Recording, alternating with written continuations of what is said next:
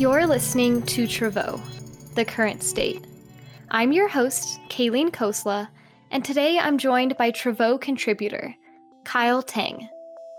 In today's episode, we'll be continuing our discussion on the recent military coup in Myanmar, specifically highlighting the importance of putting forth a united international response.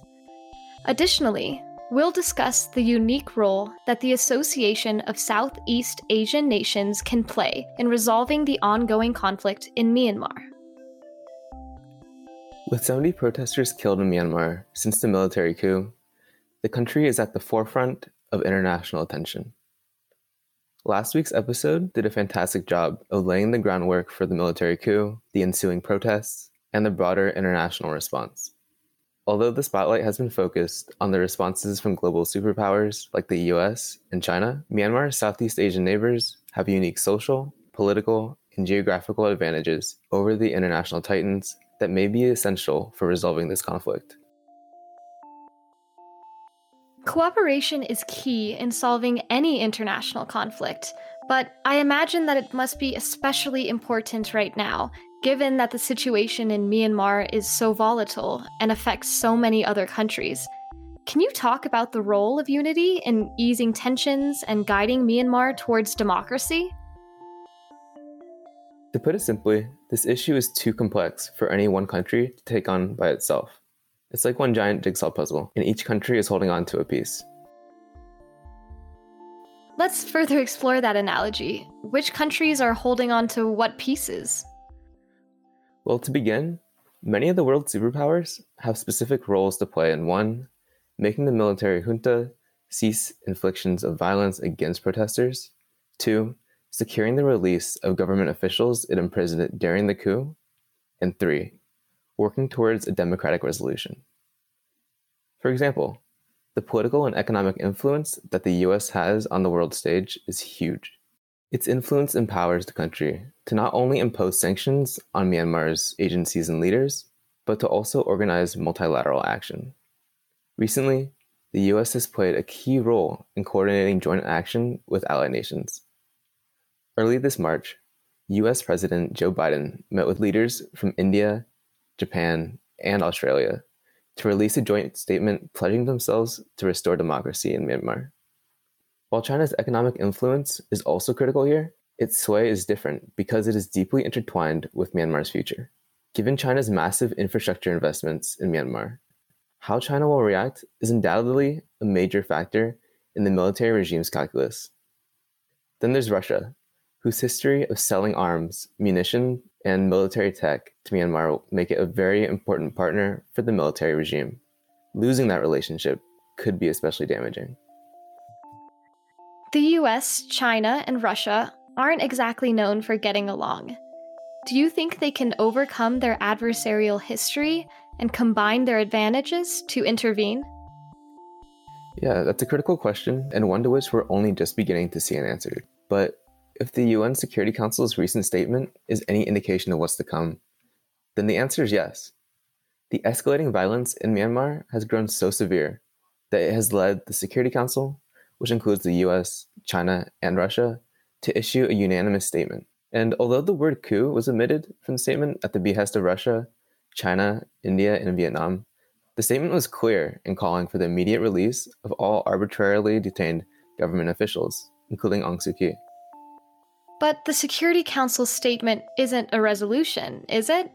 And if not, what kind of weight does it carry, if any at all? That's exactly right. The statement was adopted as a presidential statement, so it is non binding.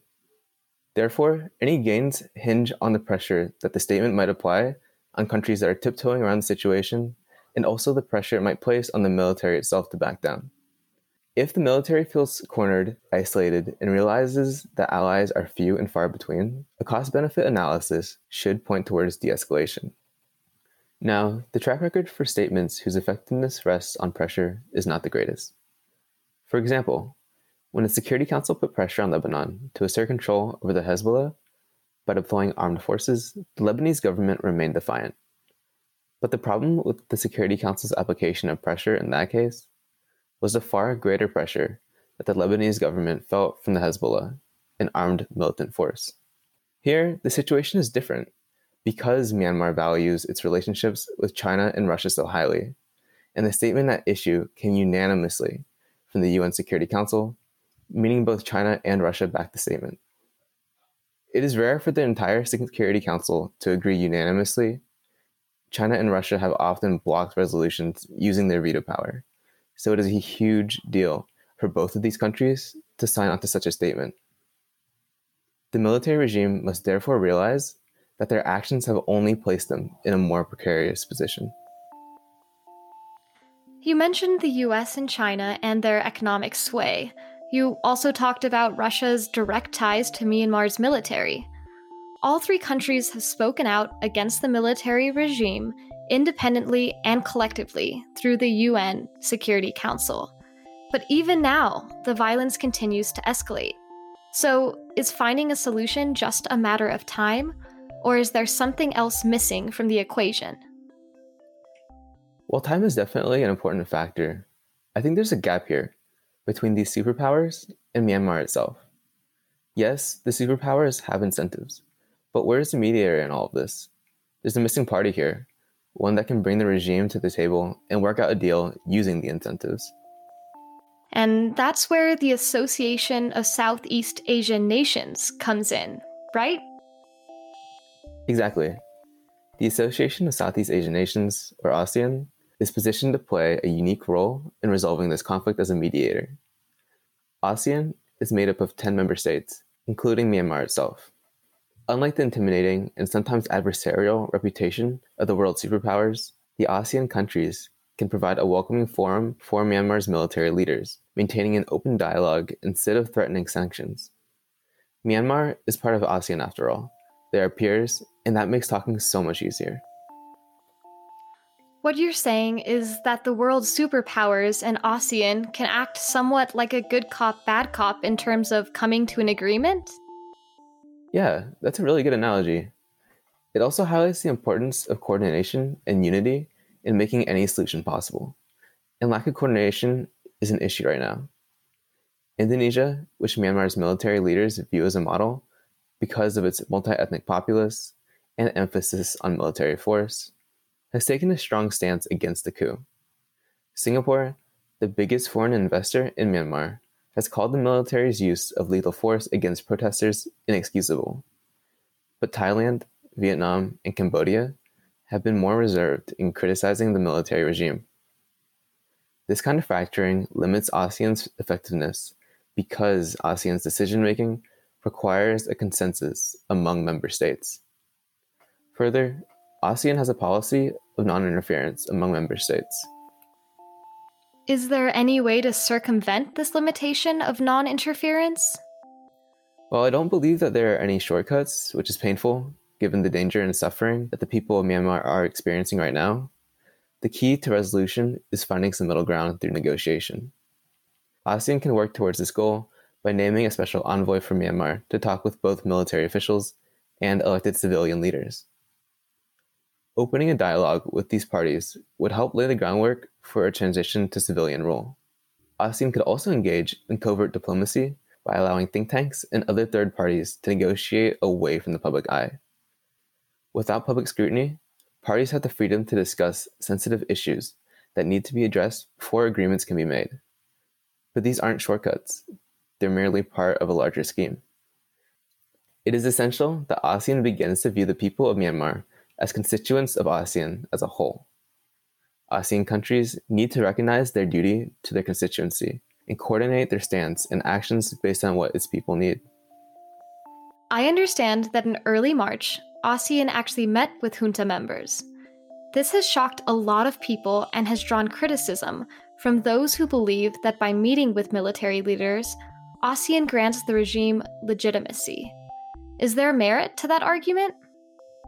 I think there's a strong argument that meeting with Myanmar's military leaders could legitimize the junta, but I think it's also important to consider the alternatives. Of course, the international community could continue to leverage their incentives from afar and gradually choke the regime until it taps out. But how long will that take?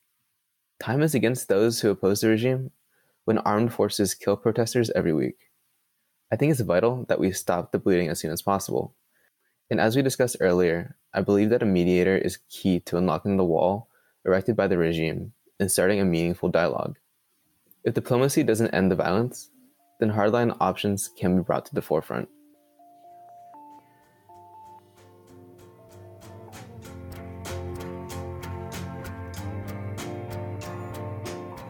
Thank you for listening.